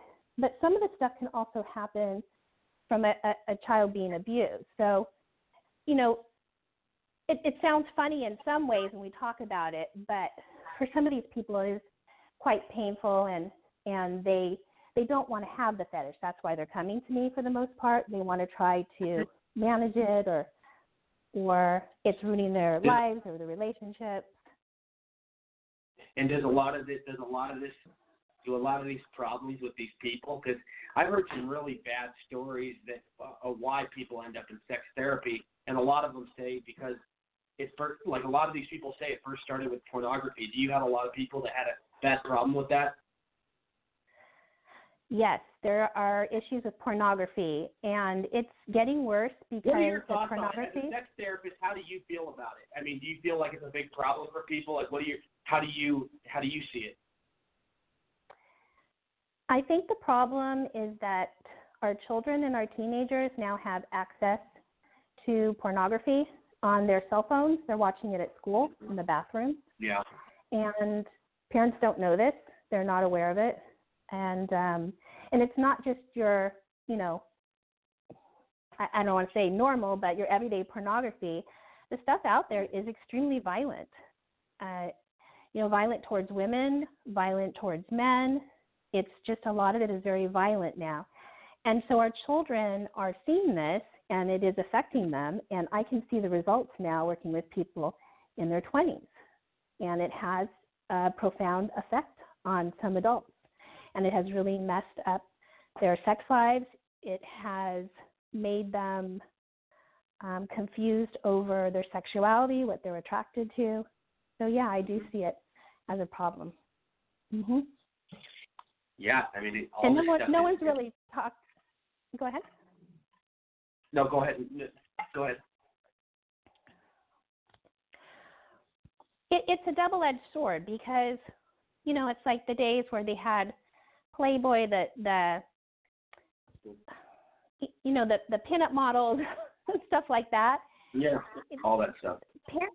Parents aren't aware that all this stuff is available to teens and kids, and I don't think they're aware about how violent it is and how extreme it's gotten and what, you know, the access that they have to it now. And parents need to talk to their kids about it, and they need to tell them, you know, the dangers, and they need to explain it to them, and so that they can process what they've seen, because most kids have seen it. That's just a fact. For sure. Unfortunately. Absolutely. We'll go into closing statements. Dr. Branch, go ahead. I'll get your thoughts. I'm going to have everybody do about a minute because we are running low on time, and then I'll have you do your plug. So, Dr. Branch, I'll start with you. Go ahead. Yes. Hi. Dawn, thank you for being on. Actually, I'm the academic kind of on the panel here. I just ran for superintendent of public instruction for the state of Arizona, and I'm fighting the current superintendent because she wants to bring in comprehensive sexuality education, K-12, based on Albert Kinsey's philosophies. So I know we don't have any time here to discuss this. I was just typing a message to Rory. I want him to please get us in contact because you said you have so much information on this, but you don't have a platform. I'd like to give you that platform. This is for the state of Arizona, and I'd love to talk to you about this because I just stopped it. We just were able to stop the Board of Education on Monday. Now we need to make it into law that this can't go on. So if you would like to talk to me, please give your contact information to Rory. My website is drbobbranch.com. That's drbobbranch, BRNCH.com. I'd love to talk to you about it, but thank you for your work. And thank you for being a conservative and coming out and supporting Trump. Of course. That's an honor. Thank you. And I definitely do want to talk to you about that for sure. Perfect. I'll get you guys in contact. Kevin, go ahead. Well, thank you for all your work. And real quick, Kevin, Dr. Branch, do your plugs real quick. Yes, I did. DrBobBranch.com. That's DrBobBranch.com. Okay, perfect. Kevin, go ahead. Well, thank you so much for your work. I'm very sorry to hear about all the hostiles in your profession and all your customers that are very liberal. It seems like a very common occurrence with all these different professions. The Democrats seem to be all very kumbaya, inclusive. We accept everybody, except if you're a conservative, of course. And it seems like they cause incredible disunity at the national level and being the top of the pyramid of all this. But, of course, you go down the pyramid, you got the states, you got the counties, the communities. These are groups that are all fighting against each other. But most importantly, the foundation of it all being the family. And I just grieve at the thought of knowing that there's so many different families that are being broken up because of this Trump derangement syndrome. So I know that you have a lot to go through with a lot of customers, I'm sure. So thank you for all your work. Oh, you're welcome. Absolutely. And Dan, Oh, go ahead. Sorry. Oh, no, go ahead. No, you were saying something to Kevin. Oh, I was just saying that's my mission is to work with married couples and kids and to really keep the family unit together. And I really do promote that. And religion and family is so important. And so that's really what my stance is, and that's really what drives me in the work that I do. Well, thank you very much. Well, my name is Kevin. You can find me on Nationalist United on social media or nationalistunited.com. Great show. Thanks, buddy.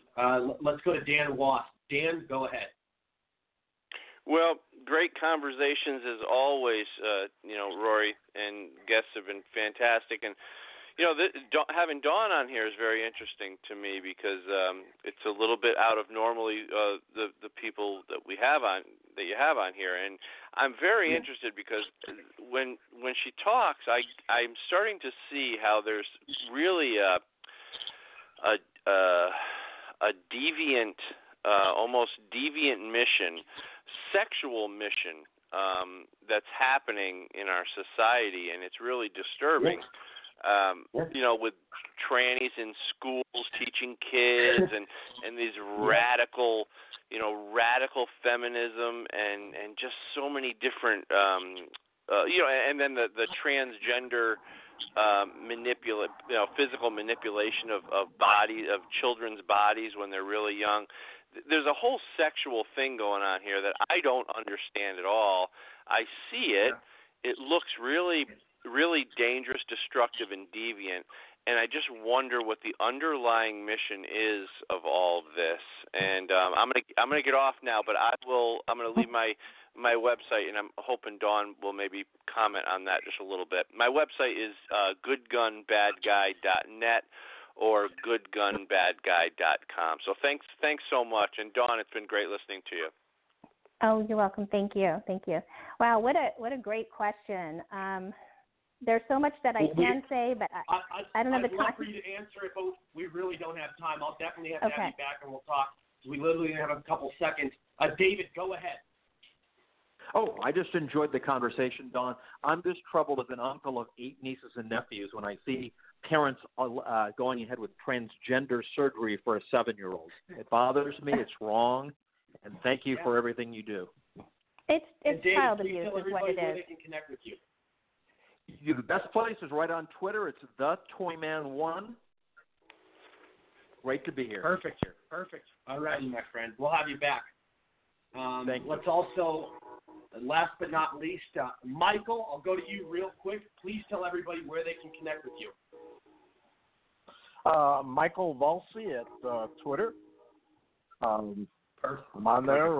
Feel free to DM me or send me a message if you have a question. Don, I just wanted to say, being in law enforcement, people wouldn't think, but I saw a lot of sexual fantasies played out that resulted in bad things.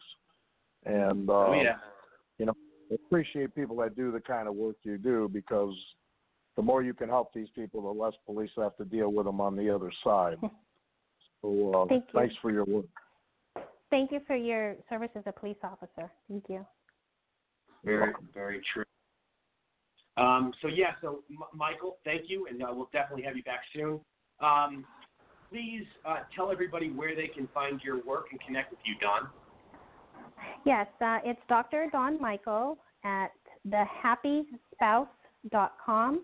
That's my website. Mm-hmm. And I have a Twitter account, which is Sex Counselor, and a YouTube account, which is Sex Counseling.